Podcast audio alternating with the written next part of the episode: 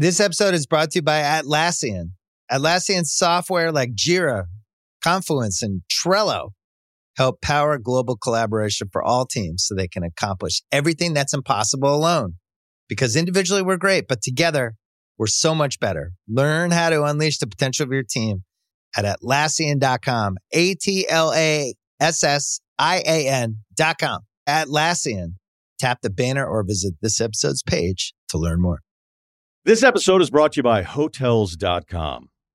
I was traveling internationally last year. I was in Mallorca. I didn't know the island well. I said, let me head to the north, head towards the water. Let me go on Hotels.com and see what they have available. Something preferably on the beach, maybe even a gym. Not only did I get those things, there was a kids' session with exercise, gymnastics in the water, pony rides, a train. It had everything, and I didn't even want any of those things but at least I knew they were there just in case I changed my mind. And now finding the perfect hotel has never been easier thanks to the hotels.com app. Whether you're looking for a family friendly, right, all inclusive or a relaxing spa weekend, you can find exactly what you need and compare hotel prices, ratings, and amenities side by side. So start planning your next getaway and find your perfect somewhere in the hotels.com app. Shouldn't you be at work? It's a lovely chip! Oh, it's a brilliant goal from Lars Bohinen! Still it's not away. Southgate's shot. Milosevic scores. QPR could do with a bit of magic from him. Maybe this is it. It is! Andy Sinton from nothing. Bryan Roy has headed Forest into the lead. Whelan. Oh, what a goal from Noel Whelan. Hit leg! Hit leg over the top! Back now! Now, you know him better than anybody probably. Do you back him to score quickly, yes or no? Yes. Oh, and he! No!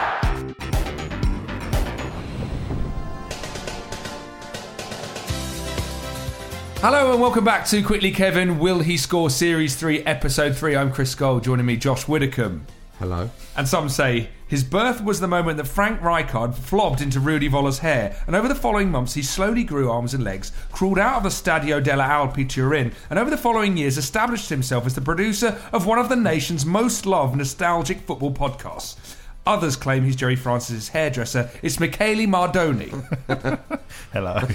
That's my favourite one. you run out? It's getting a bit surreal. I was in Pret earlier. Just, I was digging deep. Shall we do the correspondence? Yes. I'm Jim Rosenthal, and this is the Electronic Postbag. You've got mail. Right, Stephen's been on. Now, a few weeks ago, we talked about our live shows in London, the fact that Steve Stone had turned up unannounced and didn't reveal himself to the audience. Well, Steve was there, and he said he was at the first show, and ex Wimbledon midfielder Stewart Castledine was there. Oh my word! He was a How really did I not recognise him? in full kit. No, he didn't say that. He said he was a really nice bloke. Which Though is as an- astonishing considering his fame. Although as an Everton fan, I didn't enjoy him going onto YouTube to show me his first Premier League goal in Wimbledon's win at Goodison. in 95. Amazing, amazing that he did that. Um, I'm genuinely delighted. That I shouldn't have been disparaging about Stewart Castledine. That's quite exciting. I find it astonishing that 90s footballers came to the show. Like Yeah. that's it's kind of great, but it kind of puts you on your toes about what you say about people because you're quite open. Do you know what we need to do? Then? I'd hate to find out that Joey Beauchamp had come after the roasting we gave him. What in central London with that commute? um, we'll have to do that in Manchester for that live show to have a, a '90s footballer amnesty. Oh yeah, Yeah. Ha- are you a '90s footballer? Right, Yeah. check out their creds and then ask them to leave. I, I think there was a show about like in 20 years someone did like a show that took the piss stroke celebrated panel shows that would be the last place I'd want to go to. Is that Nick Hancock in the audience? so last week we started. Uh, well, we suggested that we might have a new feature here called what was it? Do do I remember that? Did Uh, I remember this right? It should be called. I called. mean, it's very apt that we can't remember the name. I mean, uh, to be honest, our whole show's based on a mispronunciation. Let's draw right, draw a line under it. Right. It's now called "Do I Remember This Right?" Do I remember this right? Do I remember this right? Do I remember this right? Do I Do I remember, remember this this Do I remember right? this right? Right, this right, this right. Right, Andrew Goldman. I've been trawling the internet for something I've remembered from the back of my mind in 1991, but with no joy. That is exactly what we're looking for, Andrew. It's making me think I dreamt the whole thing. On the 1st of February 1991, Spurs played out a nil-nil draw with Leeds in Division 1.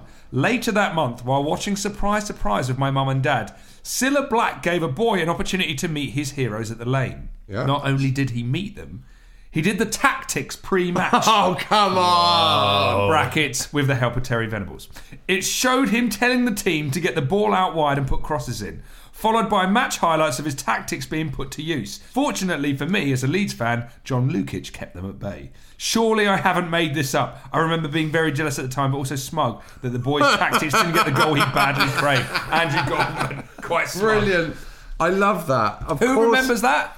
Well, that's a great question. Who remembers that? It feels Well, is genuine. that surprise? A surprise? Is that not Jim will fix it? Maybe that's Like, why you surprise, can't find surprise it. would have been they take him to the Tottenham dressing room, then he like meets a cousin he hasn't seen for ages. wouldn't it? Find Terry Venables' long lost brother and bring him into the team talk. Yeah. I know you've never met your dad, Timmy, but here's Terry. I mean, it sounds like a good feature. I also love that uh, Andrew Goldman took a dislike to this boy because when I was a kid, they'd have other kids on like you know game shows like Run the Risk or whatever. Yeah. And I'd never, I'd never side. I'd always want the kid to fail, wouldn't you? Yeah, I, I remember watching Funhouse, and I Yeah. would I would be livid when they were crap. when they would do the go karts at the end, I'd be like, "Oh, for God's sake, I could drive better than that." Yeah, I was just pure jealousy. But you wanted them to fail. Yeah, because I I wanted to be there. So it's like if you haven't been picked for the World Cup, not that I'd applied, you wouldn't want England then go on and win, would you? So what- no matter what Manchester claimed. So when you're when you're watching that kid on surprise surprise telling him to get the ball out wide, you're like, no, put it through the middle. No, I'd I'd be going. I really hope Leeds do them here. Well, yeah, let us know if you remember that. Do I remember this right? do I remember this right? Do I remember this right? Do I Do I remember? remember Do I this remember right? this right? Right, that's right. Um, we've had this amazing email from Chris West. Now, we all know and love Gary Mabbutt's tribulations with the Dulux dog, but did you know he's done public appearances with other co stars? Now, I want you to picture the scenes. It's a corporate five-a-side. It's the year 2000. It's slightly out of our remit, but we'll go with it. You've won the five-a-side. Gary Mabbutt's about to give you the trophy, but he's, he's got company. Who, who He's up there on the pedestal. Who's with him? Milky Bar Kid. Tony Hadley from Spandau Ballet. Oh ah, yes. However, there's also a third wheel advertised. Have a guess. Why Fa- do you need famous- a third wheel? You've booked those two. Oh, I mean, So you got Gary Mabbutt, Tony Hadley from Spandau Ballet. Where are you going for your third wheel? Germaine Greer. Close. Tessa Sanderson. Bad news, uh, very much in the manner of a Q&A at the Linton Travel Tavern. Tessa Sanderson had to pull out at the last Oh. minute. So Hadley and Mabbutt were left given the awards at Amazing. the five-a-side. That's an amazing lineup for a five-a-side tournament. Yeah. Um, Well, for anything really. do you want to... So Big, it'd be a good lineup for Mock the Week. Tell me you wouldn't watch that. Though. Absolutely. I'd keep up my Sky Plus box for years. so we've had I the- thought I thought Mabbutt, he was good. His scenes were good, but he's a natural actor. But his yeah, he wasn't that good on the desks. He, he didn't chip in enough for my take. his blood sugar really started to fail him towards the end. Not many people realise it's actually a much longer record than comes across on TV. I don't think Gary allowed for that. but now, the moment we've been waiting to series four. We've got our hands on the second book in the Steve Barnes trilogy. If you haven't listened to the first one, go back, do it now. Welcome back. of all the episodes we've done, I'd say this one is what people talk to me about the most. Yeah, it was our best episode in series one. It wasn't in series two, and I felt the series suffered. We've got the third book. That will be in series four. We can promise that now. For now, I'd say just as good, if not better, than the first book. Here is Ivo Graham discussing Steve Bruce's sweeper. Two and a half hours to kick off. It all starts to get a bit serious now. Just time to sort out tickets for family and friends. Predict a few scores in the players' sweep. That's worth 70 odd quid to the winner. Hello and welcome to Quickly Kevin Will He Score for his second appearance. It's comedian and friend of the show, Ivo Graham. Hello, everybody. Thank you for having me. Pleasure to have you here, resident Steve Bruce expert. Oh, There's comedians that actually uh, experienced the 90s absolutely spitting feathers at the moment. yeah. I mean, I do know about 90s football, and I feel I've had to make that point already tonight, uh, pre recording, when Josh has accused me of not knowing Paul Dickov, Mart Poom, and most insultingly, Louis Boa Morte. All three of which had careers that extended long, and I knew about them in the 90s as well, but played long into the noughties. okay. Who's, So- who's Steve Bruce, though? What, what So, what we have here, if you haven't listened to the first episode uh, from series one, in which we went through uh, Striker, Steve Bruce's first detective novel, I would implore you to listen to that now. This is part two. Hopefully, you'll enjoy it if you didn't listen to the first one, but you know, in the world of podcasting and snackable content, you can go back and enjoy it, guys. Yeah, Michael? Yeah. Should we not do a little flashback like they do in the se- a new series of like Game of Thrones? They go quickly. Here's what happened last time. So as I recall, Steve Barnes, he's in charge of Leddersford Town. A player dies. There's Eddie Carberry it seems to be out to get him. Uh, uh, but it's not Eddie Carberry. There's loads and loads of things that go on over 200 pages. Then it is Eddie Carberry. yes. The only place you're wrong there is it's 130 pages. Basically, Steve Bruce has written three awful detective novels and he wrote them all in very quick succession as well, Yes. which is not to be sniffed at. in the late 90s. Prolific. Uh, yes. And we reviewed the first one, and yeah, not not to overhype uh, my first appearance on this podcast, but someone I went to school with and hadn't seen for eight years wrote to me on Facebook to say that he hadn't really enjoyed any of the stand-up clips that appeared of me on YouTube, but he had begrudgingly enjoyed the Steve Bruce episode. Quickly.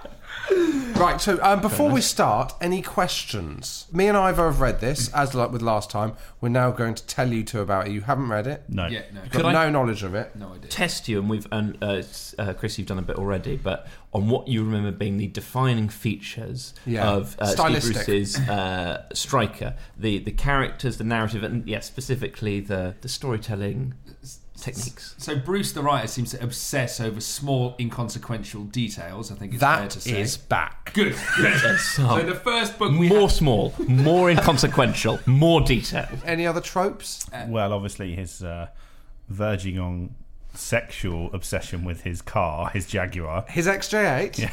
It's back. It's back. It's Of course it's absolutely back. back. Of course it's And back. If he has got a contract with them, he's still got the contract with them because And it's even expanded in this one to other characters in the story admiring it as well.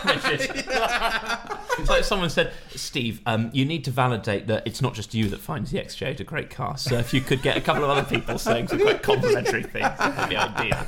also the main character Steve Barnes is loosely based on Steve Bruce in that he is exactly the same with one key difference. Steve Barnes won the Champions League. Yeah. Also, isn't he quite like he's got a chip on his shoulder about his education? Isn't that a thing? That in the is first one? strongly in the second Oh, one as well. that. And, and I remember a, a questionable attitude to uh, a woman's place in the home. Yeah, and I'd say that those waters are muddied even more here than, Yeah. than in the first one. You've got a few key female interactions. Do you know what? We did the first one, what, 18 months ago? T- t- maybe a year ago. Mm-hmm. Pre Me Too. Yeah, pre Me Too. And this is even more uncomfortable in a Me Too world. Yeah. Okay, so shall we start? Do you want to hear about the, the cover? Oh, yes, The please. cover is far more interesting. The first one was just a footballer stabbed.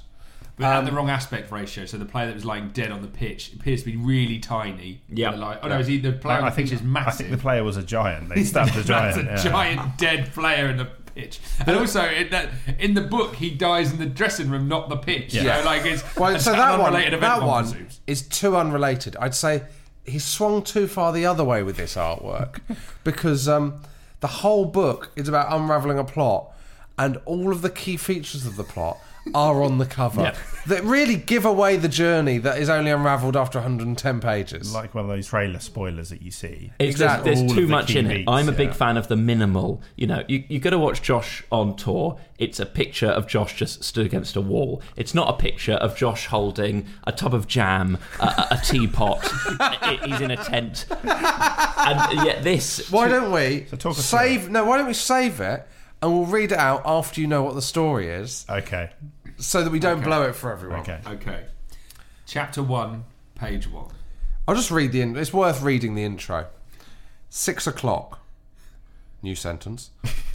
Thursday. New sentence and paragraph. December. New sentence and paragraph. Soon to be Christmas. New sentence. Crunch time in soccer. New sentence and paragraph. Well, But straight- early on, by the way, um, Steve Bruce always tries to get his eye back in with the difference between the space and the return. well, my first question. Uh, Steve Bruce, who was an English central defending stalwart, has controversially chosen the word soccer over Throughout the book, I've, I've circled it with the word soccer. So, Throughout the book, Do you think he has ambitions of a, a wider international market when it came to this hundred percent. Really? I was thinking that. What do you think, Ivo? Did you pick up on it? I think it's very odd, but then it's sort of in keeping with how he's he describes lots of other worlds, which is that is as if he's just googled them and directly just copy and pasted the key details about that particular industry from Google. Because he, he also refers to the division they're in as the Nationwide League First Division. Yeah, I've been Which no one has ever. He also Yeah. refers to it as the Carling Premiership at one point. He specifically observes the correct terminology too much. I, I don't want to pick at this thread too early, but because I want to believe that Steve Bruce wrote, I know he's wrote these it. He's written books. It. I believe he's written it. I don't think an American ghostwriter is going to tread so carefully around a semi-fictionalized world of northern place names. Just the thought, the thought of this book hitting hitting home in Los Angeles in New York, even with the original place names, let alone with a bunch of uh, Yankee soccer lovers saying, "So is Leddersford Huddersfield or?" Uh...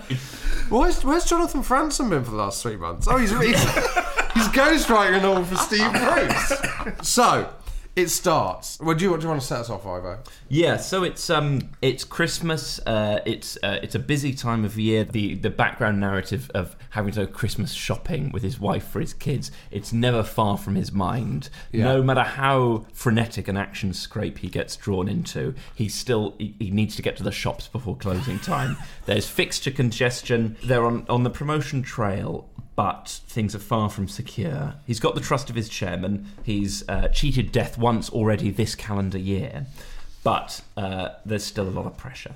And then, so that's the situation. So straight off, first chapter, he walks down the tunnel. It's night time. He goes out and uh, onto the pitch because he's at, at the ground, and uh, he finds the groundsman, old Sam.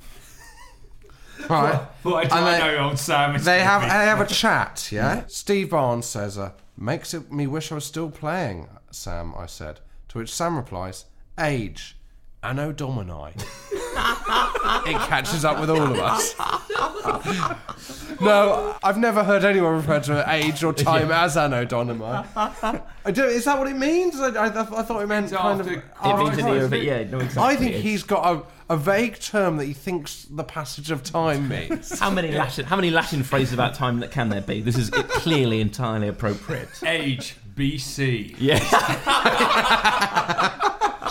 So then um, they have a chat about. Um, Sam was referring to the spot of bother I had some months earlier when I'd been under suspicion and even for a week under arrest for murder.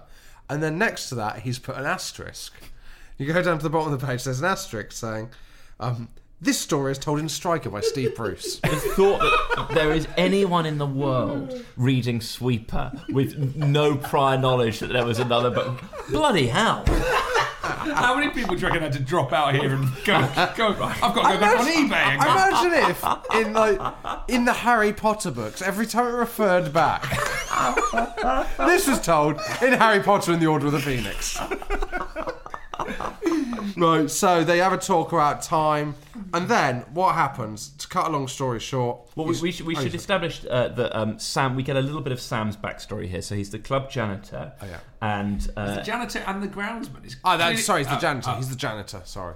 What's he doing down the pitch? He's cleaning the bogs. I think he's got. Uh, I think. It, I think the pitch is his dominion. I don't think that's too unthinkable that someone would be a groundsman janitor. don't I'm just going to tell you now, Scull. If that's the kind of issue you have, you're really not going to be able to enjoy the whole book because that's the least of your problems. Yeah. Although, I, ironically, that is a sort of a Barnes-esque forensic analysis. Like this could be in the middle of a gun battle, and Steve Barnes would be thinking, "What was the janitor doing on the pitch?" You see what I mean? So um, Sam says to Steve Barnes, "I started here when I was 15, straight from school, and now I'm 65. You don't need a calculator to work that out." At which point Steve says, I did a quick sum. 50 years. You've had a good spell, Sam. So the, the cogs are ticking as, uh, as regularly as ever. So this guy's been here for 50 years uh, at the club and he's on the verge of retirement. Uh, he was nearly fired along with a load of other club staff uh, a few m- months beforehand, um, but he's nearing the end Just so his you know, if you think that is a point that you need to remember, it's absolutely needless. No. There is no need for there to have been almost a cull of Sam's job. It never comes up again. Right. It has nothing to do with anything. But it's a lovely little insight, and not the first and not the last, into uh, just the, the, the workings of a football club. The fact that uh, who was it who was going to fire Sam prematurely before his retirement? The new men in suits. Who saved his job? The lovely chairman, Sir Lawrence, an astute and successful businessman with a heart. So, and that's the conflict at the heart of any football club. By the way, that is isn't Ivo describing Sir Lawrence. That is the exact word Steve Barnes uses. So then Steve Barnes walks down the tunnel. As I strode down the passage to the main reception, he hears a sound. At first, he thinks he's door banging as Sam closed it, but it was accompanied by a cry. He goes back out. Old Sam is lying down. He's clearly in distress. He's having a convulsion. Now, this is where I think Steve Barnes it's kind of brushed over, but there's, there's an argument he could be charged for manslaughter. because what Steve Barnes decides is that even though he says here I've, he has little first aid training, he, Sam is clearly having an epileptic fit. So he takes him into the reception. The receptionist says, I'll ring an ambulance. Steve Barnes says, No, don't do that. He's having an epileptic fit. We'll just be kind of wasting their time. So, so, so Steve Barnes has self-diagnosed him. He self diagnosed him as having an epileptic fit. And he specifically said the the just fantastic sentence: "People who suffer from epilepsy get fed up of waking up in hospital." Which I don't know. I've never had epilepsy. I can imagine that might be a problem for some people. But I'll tell you who also gets really fed up: people who don't have epilepsy, not being taken to hospital when they're visibly dying of something else. I think no harm in a bit of caution, Steve. But it's a busy time of year. This episode is brought to you by Hotels.com. I was traveling internationally last year. I was in Mallorca. I didn't know the island well. I said, let me head to the north, head towards the water. Let me go on Hotels.com and see what they have available. Something preferably on the beach, maybe even a gym. Not only did I get those things, there was a kids' session with exercise, gymnastics in the water, pony rides, a train. It had everything, and I didn't even want any of those things but at least I knew they were there just in case I changed my mind. And now finding the perfect hotel has never been easier thanks to the hotels.com app. Whether you're looking for a family friendly, right, all inclusive or a relaxing spa weekend, you can find exactly what you need and compare hotel prices, ratings, and amenities side by side. So start planning your next getaway and find your perfect somewhere in the hotels.com app. Okay, picture this. It's Friday afternoon when a thought hits you. I can spend another weekend doing the same old whatever, or I can hop into my all new Hyundai Santa Fe and hit the road. With available H track, all wheel drive, and three row seating, my whole family can head deep into the wild. Conquer the weekend in the all new Hyundai Santa Fe. Visit HyundaiUSA.com or call 562-314-4603 for more details. Hyundai, there's joy in every journey. This episode is brought to you by State Farm. You might say all kinds of stuff when things go wrong, but these are the words you really need to remember. Like a good neighbor, State Farm is there. They've got options to fit your unique insurance needs, meaning you can talk to your agent to choose the coverage you need, have coverage options to protect the things you value most. File a claim right on the State Farm mobile app and even reach a real person when you need to talk to someone. Like a good neighbor, State Farm is there. So, uh, remembering his old first aid training, he unfastens uh, Sam's buttons on the shirt front. There's a tattoo on his upper arm of some kind of flag. Oh, dear. Yeah, no, that one down. But he says, I wasn't interested in tattoos. All I want to do was help him breathe easier. Hasn't called an ambulance by this point. so then, basically, he dies. Old Sam. Oh, Sam's Yeah. dead. Old Sam. Oh, Sam's dead. So close. was not expecting that. So close to retirement. A real series of twists for old Sam. Nearly gets fired, keeps his job, then dies. It's There's a bit also here where basically Steve Barnes begins imploring the receptionist, ring an ambulance, I said between breaths. Tell them it's an emergency. Steve, mate, it was an emergency five minutes ago when you were worrying about NHS bed space. Well, he, he calls for the um, ambulance immediately after trying to give Sam the kiss of life, which presumably is Steve's like you know emergency. That'll work, and it's when Steve is unable to save him himself that uh, time some trained medical professionals. So the, uh, he's still alive at this point. The ambulance arrives in less than 10 minutes. So they leave the stadium. Sam in the ambulance. How does Steve leave? Uh, Steve, Steve, uh, luckily has a vehicle of his own on hand to follow the Oh, here we in. go. And dare I say, it's actually faster than your your, average bog standard ambulance. it's none other than an XJ8 3.2 sports version V Reg. Uh, as I drove fast to the infirmary, following the ambulance as it cut a sway through the traffic, I wasn't thinking of power assisted steering and speed sensitive variable ratios. I was considering how life can be sweet one minute and suddenly, without warning, we are dead. It's quite clear that he's thinking both of those things. Sure, he is musing on mortality, but he's still thinking, I'll tell you what I do like while I'm alive this lovely power assisted steering. It's so weird. It gets weirder, weirder as uh, Steve names the department of the hospital that they arrive at. A real sort of digression from basic facts, which I don't think was needed for any sort of legal reason, when he says that they arrived at E and A, Emergency and Accidents. But you know how you know how he slightly twisted the place names. I like to think he's done it with everything. Yeah, it's good. I went to buy a CD from MH3. it's like it's set in a world where we've missed the first book, which is Steve Bruce has gone back in time, broken a twig, and then moved forward. Like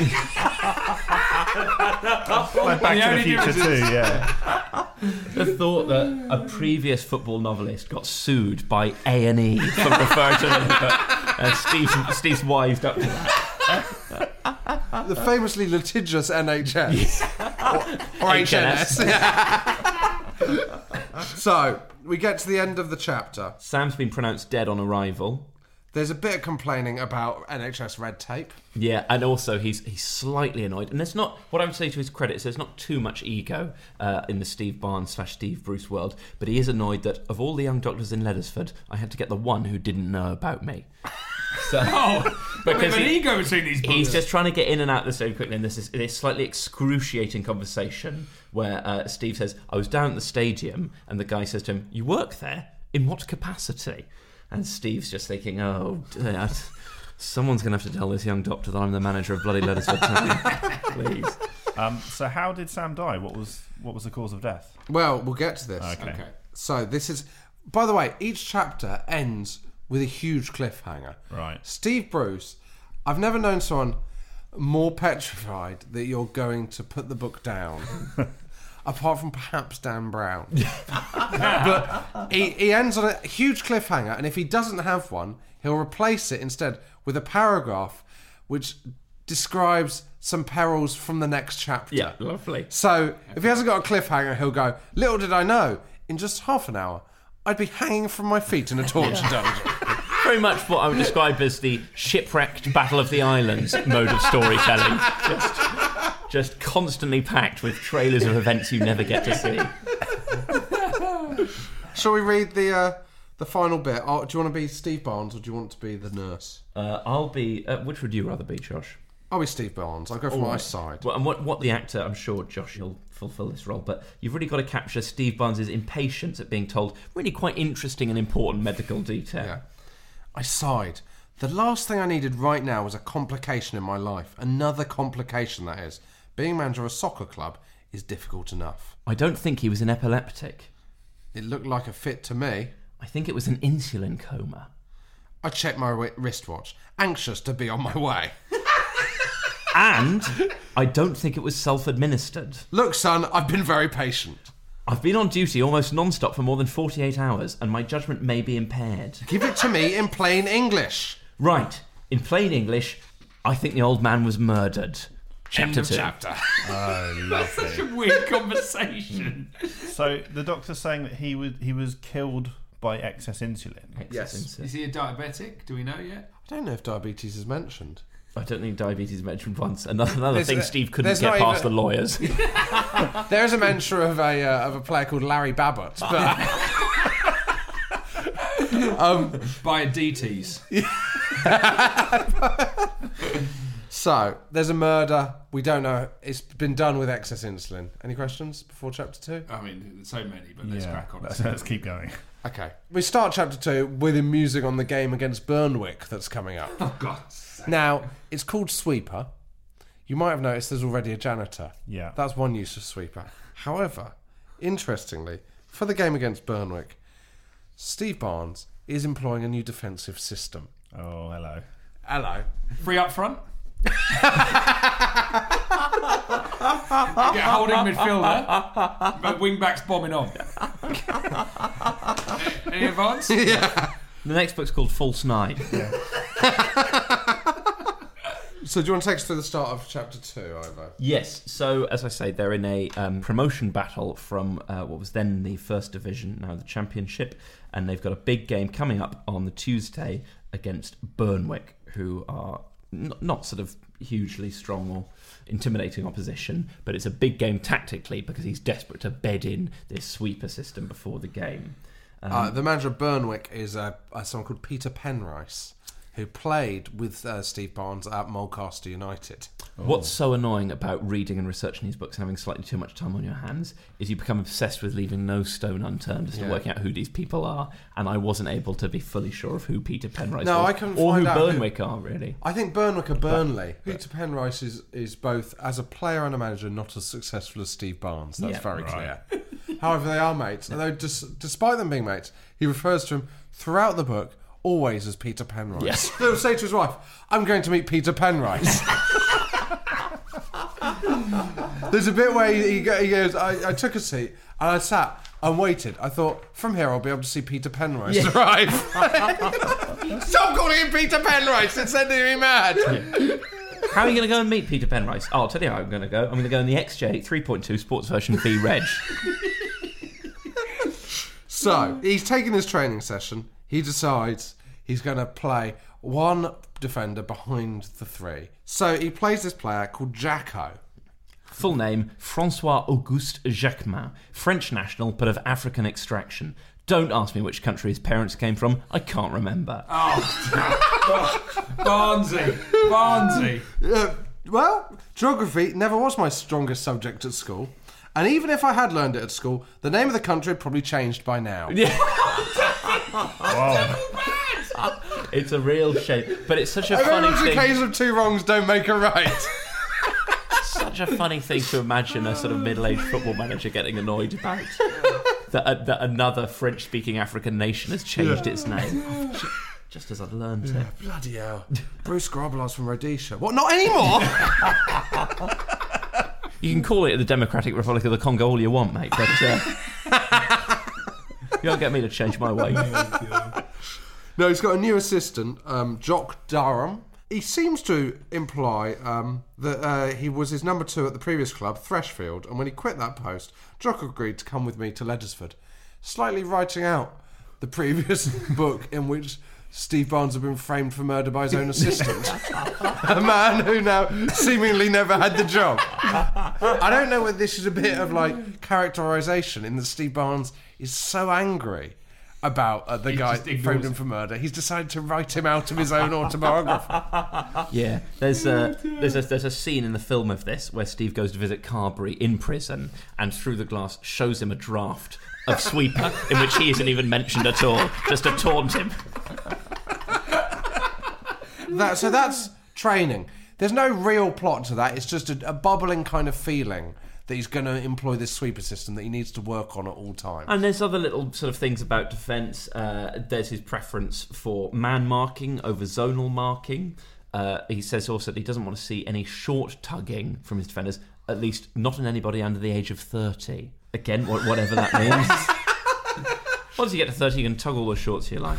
The, thing, the thing is with some of this, like, it's it would be quite interesting if this was like managerial insight, but it's all It's- so obvious it's- and cliched that it's, I like, it's not find interesting. it astonishing that Steve Bruce is a football manager. Still? because still because his training regime, he at one point he's teaching them to not slide tackle too much, and you're thinking, surely by now that isn't like a tip. Hmm. like you've been the manager for a year. These guys have been playing football for 20 years. How do they not know this hmm. stuff? Well, because the logic for the slide tackle is then you know when you get the ball, it's easier to start the next move if you're on your feet. Yeah. I thought of some like 31 year old new signing being like, "Oh, brilliant! Thanks for that revolutionary insight, Steve." I've just been God, sat here on yeah. my arse every Yeah. time I win the ball back. There's this real weird bit. Now I'm quite obsessed with when.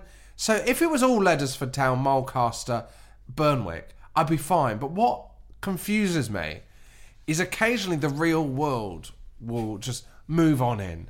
So there's this bit where he's talking about defenders. So he says, The joke is, I never crossed the halfway line. Other defenders have become wing backs. Think of Dennis Irwin or Lee Dixon at Arsenal. And you're just going, when I think of Dennis Irwin, I think he played for Manchester United with you, Steve. in an alternate reality. Like, don't name a player that's implicitly related to you. Like, you're either in the world of Dennis Irwin or you're in the world of Jacko. Yeah. The thought of Dennis Irwin going up for a corner, saying to Steve, "You you just stay back in your in our half, Steve," and Steve's just thinking, "I'm going to write about this one." Then. I wonder if, like, do you remember playing Pro Evo in the 90s and the Dutch team? They obviously couldn't get the license for the names. Yeah. So they all had names like, like you know, Dutch Orange, and it was like not Dennis Bergkamp. It was like, you know. Dennis Bergkamp. Yeah, yeah. I wonder if Dennis Owen was happy to be licensed, but everyone else has just been like, no, you got to change my name. Dennis Owen's phone rings at like midnight and Yeah. it's Steve Bruce going, I'm writing a new soccer book. sidling up to Lee Dixon at a PFA Awards. Lee, um, would you be right for me to use your name to explain wingbacks in a fictionalised detective story set in a different reality of Yorkshire? Yeah, I, I will mention the attacking. Yeah, I'll, I'll mention it. You can push forward. So then what happens, Ivan? So midway through training, his uh, his loyal and faithful uh, PA Julie um, gets She's in back. touch. She rings him on his mobile phone, which, lest we forget, is a necessary instrument of modern business. If only if only you knew what life is like now in 2018, Steve, it would absolutely blow your mind. Is he um is he still drinking the tea from book one?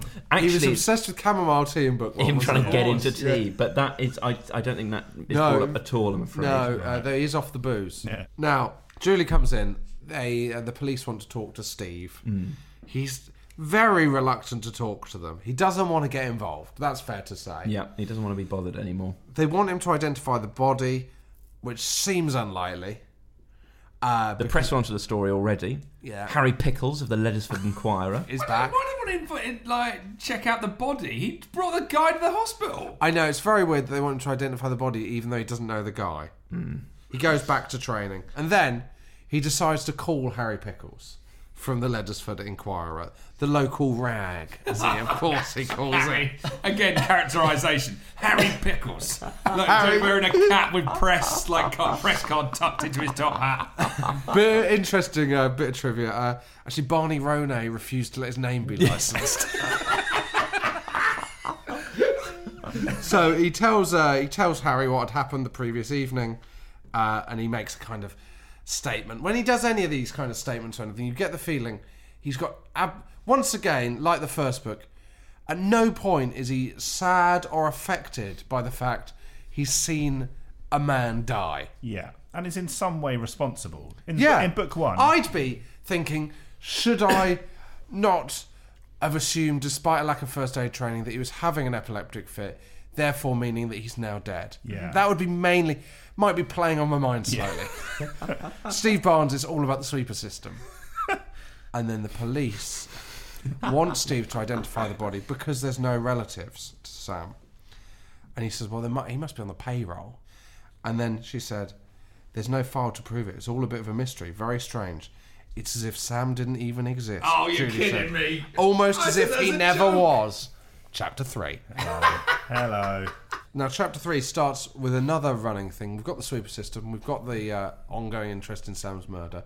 There's also another th- strand, which is, Ivo? Uh, it, is, are you talking about the constant threat of Steve Bruce getting a cold? That is it, yes. he can feel a cold coming on for pretty much the entirety of the book. and again, that's the source of a huge amount of frustration. How would you describe a cold? Um, what's what's the more extreme version of a cold? Flu. Yeah. What would you call it? Flu, Michael? Yeah, I call it. Lurgy. No, uh, flu. Not Steve Barnes. Steve Barnes refers to it throughout as influenza. I can't play soccer this afternoon. I've got influenza, I'm afraid. so he's gone to the uh, he's gone to the police station. Uh, and he's encountered a young, blonde, pretty, gentle, and feminine police officer who will no doubt become tougher with experience.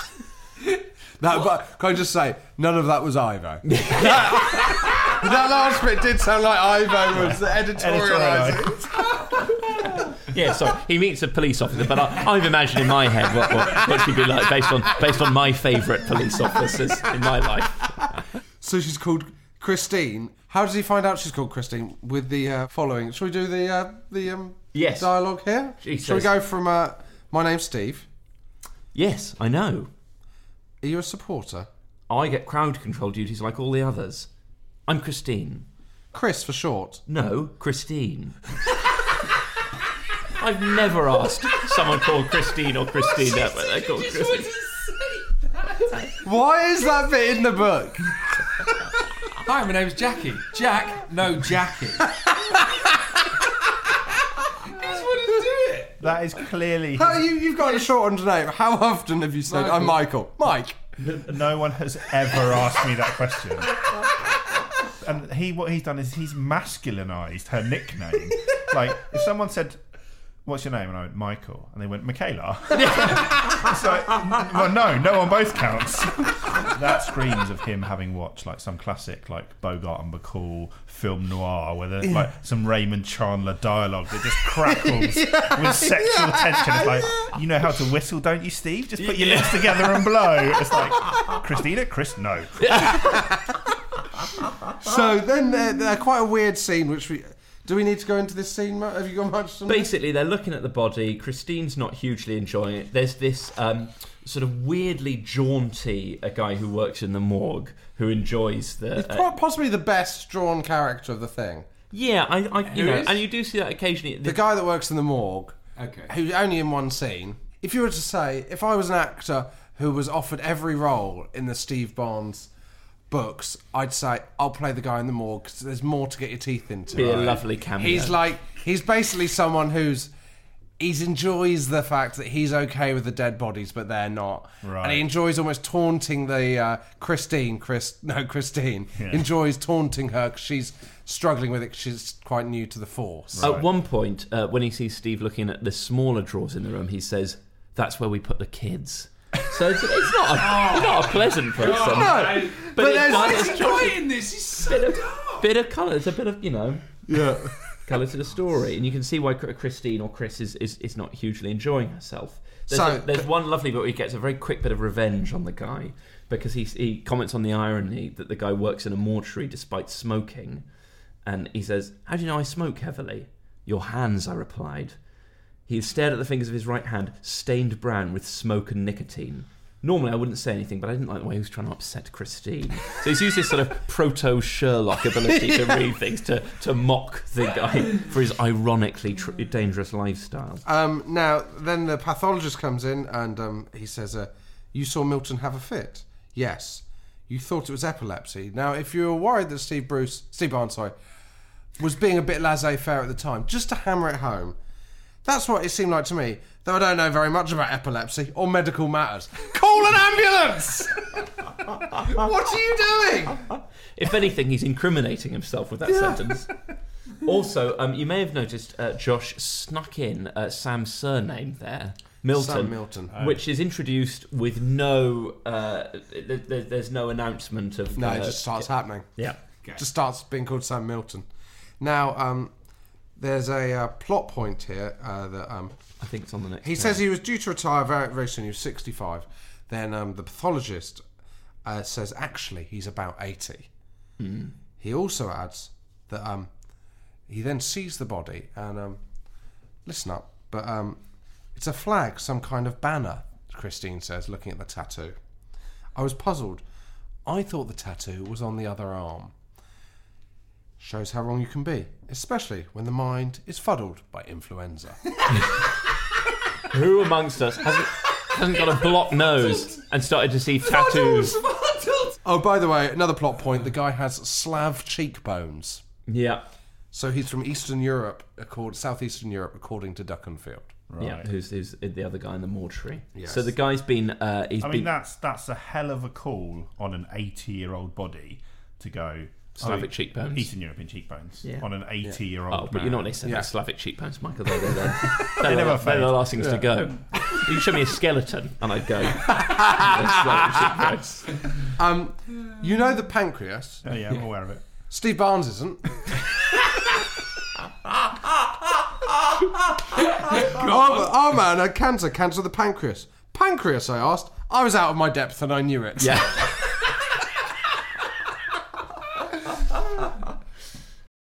Ready? Showtime. On May 3rd, summer starts with The Fall Guy. Let's do it later. Let's drink a spicy margarita. Make some bad decisions. Yes. Audiences are falling in love with the most entertaining film of the year. Fall guy. Fall Guy. Fall guy. That's what the poster said. See Ryan Gosling and Emily Blunt in the movie critics say exists to make you happy. Trying to make it out? Nope. Because I don't either. It's not what I'm into right now. What are you into? Talking. Yeah. The Fall Guy. Only in theaters May 3rd. Rated PG-13. Get ready for the greatest roast of all time the Roast of Tom Brady, a Netflix live event happening May 5th. Hosted by Kevin Hart, the seven time world champion gets his cleats held to the fire by famous friends and frenemies on an unforgettable night where everything is fair game. Tune in on May 5th at 5 p.m. Pacific time for the Roast of Tom Brady, live only on Netflix.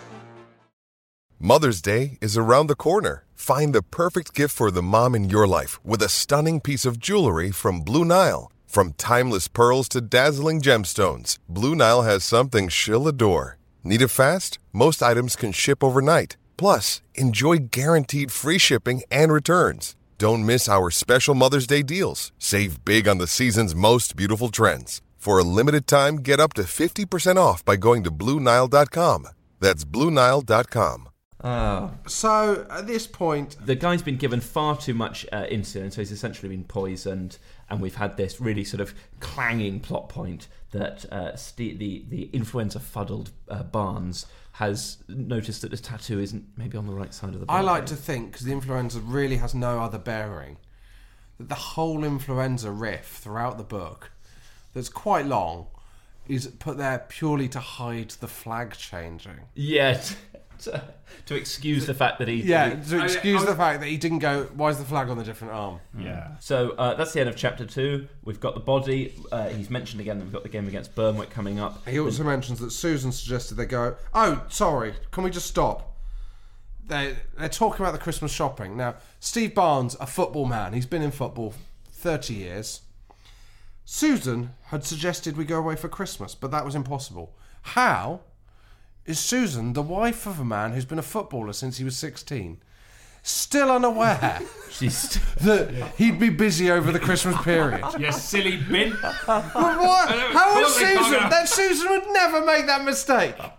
He's just trying to stitch her up, isn't he? If I was married to Lenny Henry for 30 years, I wouldn't say, Shall we go on holiday during Red Nose Day? Lovely.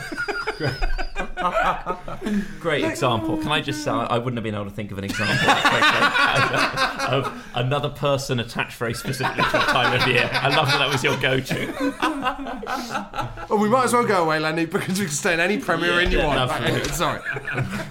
Uh, so this is a classic one of those chapters where he hasn't got a cliffhanger. So he ends with just the words, soon, my own life would be in grave danger.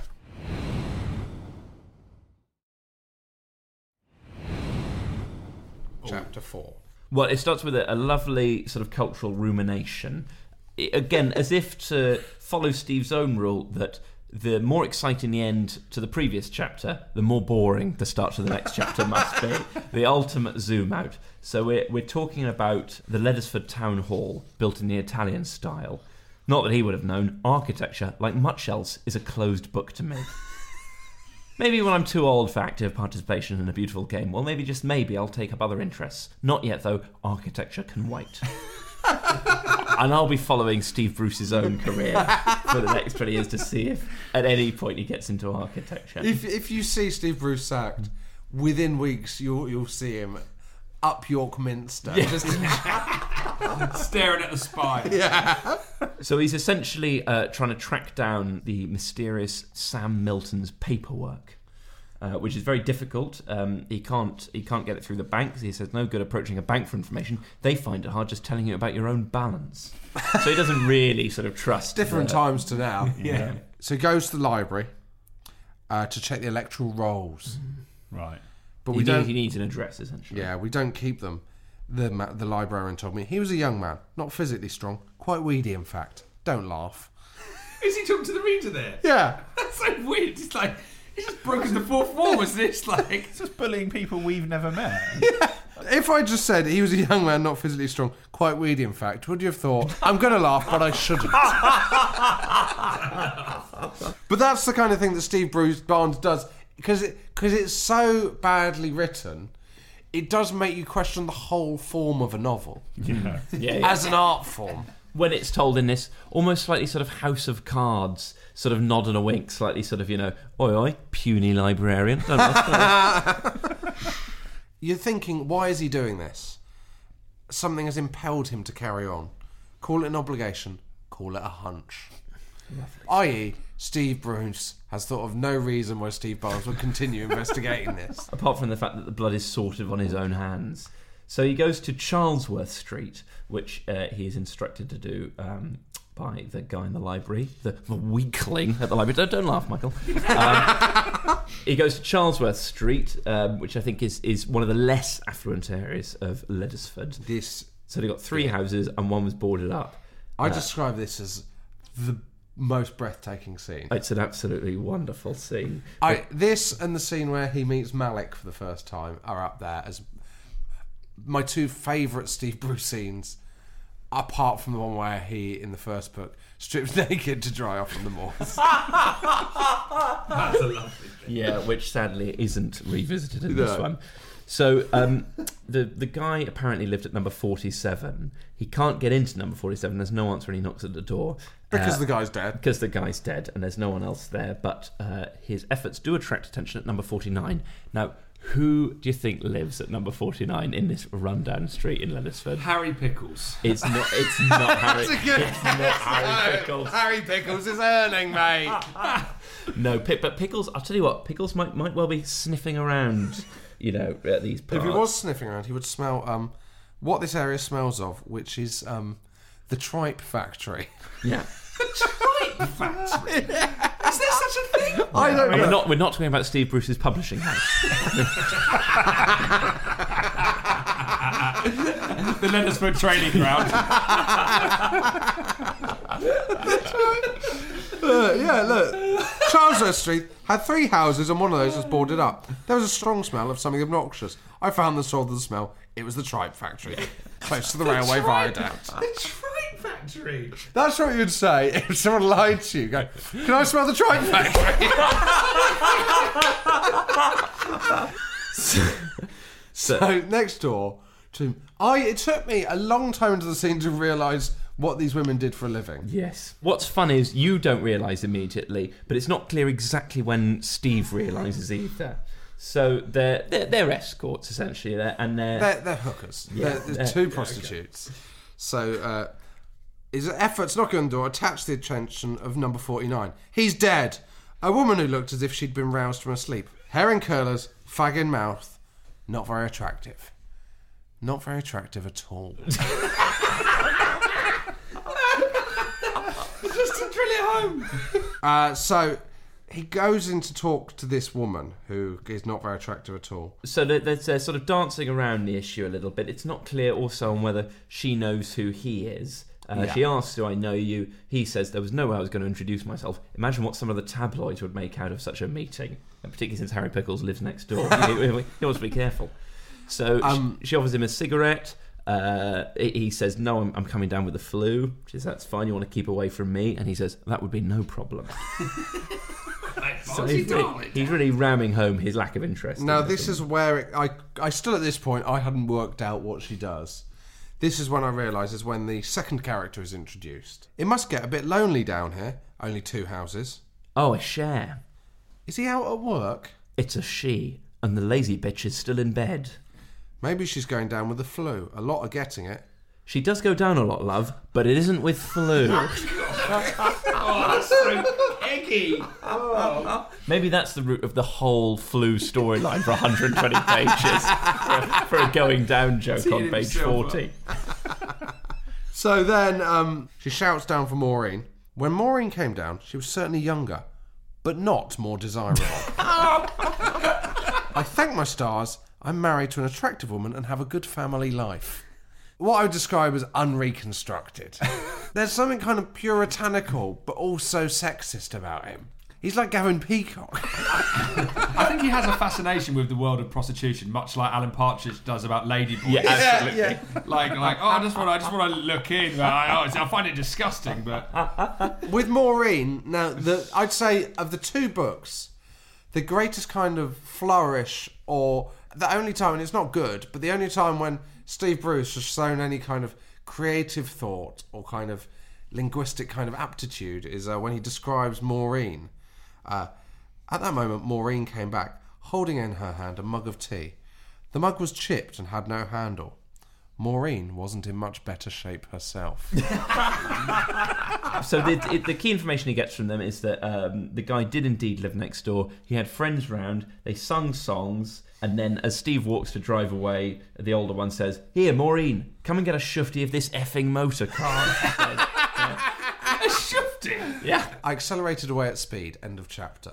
I'd say the start of chapter five is my favourite sentence at the start of any. Uh, Yeah. Please. Susan was furious. um, so then we get back. Uh, Susan's livid because he's meant to be going Christmas shopping, and then he goes into training, and then they're going to do defensive work. There's a moment when I don't think he understands that a metre is not a yard.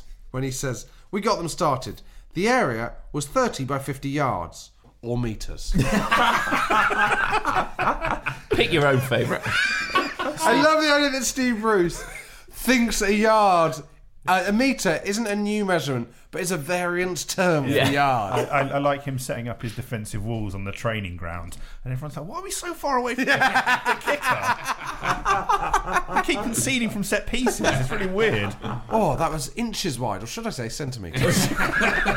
so he's uh, training them. He's focusing on defence as usual. Uh, he says he can't put too high a premium on defence.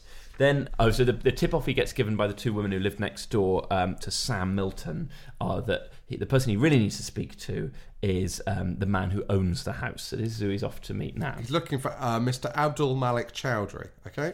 I mean, that's borderline. That is quite That's- a composite name. That's close. If, having read the way Steve Bruce writes, you then he arrives in a predominantly Asian area, if you're anything like me, you do tense up a bit. Yeah. Please don't say what the road smelt of. Steve. Honestly, I got to this bit and I was like, please don't ruin the whole thing now. I'm worried. I'm not saying in any way Steve Bruce is sexist or racist. I'm saying Steve Barnes has made some pretty horrible observations about women, and I don't want his attitudes to continue and to other sensitive areas. Imagine if we had to end this review here. Yeah, yeah. And Imagine you then can't on what page else. 47, the book's kind of ruined. Yeah. So it's no longer funny. Turns out he votes for the BNP. Right. Uh, so he, he turns up, he gets invited in. This character Malik comes in, who becomes a companion to him. Uh, and endears himself early doors to Steve. how do you think he endears himself? Well, I hope it's car related. It is car related. yes. No, I, I won't do the accent. although I'm sure, I'm sure Steve would. That's a very good car you have. Jaguar. XJ8. 3.2. Sports version. And that's just like well, you know when Alan Partridge meets um, Dan. Yes, Yeah. exactly. In the petrol station when they compare which Lynxes they're wearing. Yeah. Voodoo Java. well, well smelt. they then bond over uh, over sort of domestic issues when uh, Malik's wife and his mother come in to give them their, their drinks. Steve stands up trying to be polite, and Malik says, "Sit down. Don't give them ideas." Ideas? Women's liberation. I have the same trouble at home, I said. oh no, he's on his oh. side. I thought he was going to like lecture him. He does say I said trying to be polite, so he might be doing the kind of thing we've all done in a taxi Oh, it's before. great. Yeah. Then Malik serves him vegetarian or meat samosas. Now, I don't know whether that's a typo or whether in this world they are called samosas. Yes, there's a very outside chance that we may be being the culturally ignorant ones. Why? But if I had to stake my money on it, I'd say it's Steve Bruce taking a wild swing at how to spell samosa.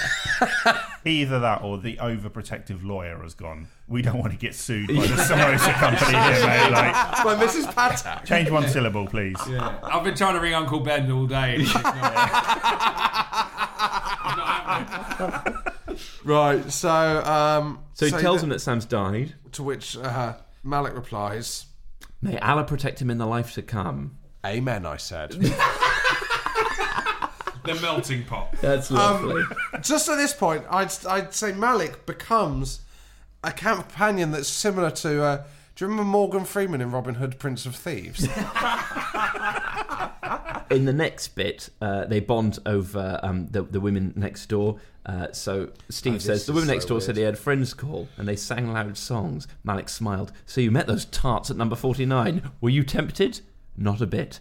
Me neither, Malik said, though I noted he blushed heavily as he made the denial. By the way, at this point, the smell of tripe has gone. Do you understand this tripe thing? Is that of consequence that the smell of tripe has gone? No, No, don't think so. I don't. I couldn't work out what the tripe thing was about. Yeah, that's what you say when someone's provided some fact in an argument. Okay, the smell of tripe's gone. To be fair. So they get to the house, then these two blokes turn up, and they say, um, "We're his friends. You can't go in there." And he says he's dead, and they go, "Go away for two hours and then return," uh, which Steve Barnes uh, is not happy with. Um, are you Sam's relatives? Uh, they reveal that the guy's called Stefan, not Sam. Right. So basically, these guys um, The, the pull a gun. Yeah, the chapter ends with him having a, having a gun pulled on They him pull a because gun he's on him. insisting on being let into the house. Right. Why, And why they- did he go back again? Because he's trying to work out who this guy is and what's going on. He's, Malik- going to look around his house for clues. He's gone back Yes. with Malik. Yeah, Because Malik Malik's going to gonna- let him in. Right. Ah, So him and Malik go back Right, to let him in. right. Two guys turn up. They pull a gun on him. Yeah. And Steve goes in, and Malik gets to sit in the drag. So uh, it's cold, Malik said. You may sit in the comfortable Jaguar motor car, the tall man said. I unlocked the door with the remote control. Malik got in the back seat. Yeah. He looked both crestfallen and relieved. That isn't an easy mixture of emotions. Try them together sometime. If you go and study one of uh, Stanislav's acting courses, like the last gradu- the last graduation piece is to do those two Crestfallen emotions at and once. Yeah. You go for your uh, your audition at RADA, um, and uh, for my monologue, I'd like to do Malik. what I like is the idea of people uh, on the tube now listening to this podcast, Trying to do it. trying to do it. people, someone sitting across going. That guy's missed his stop, but he doesn't mind being late.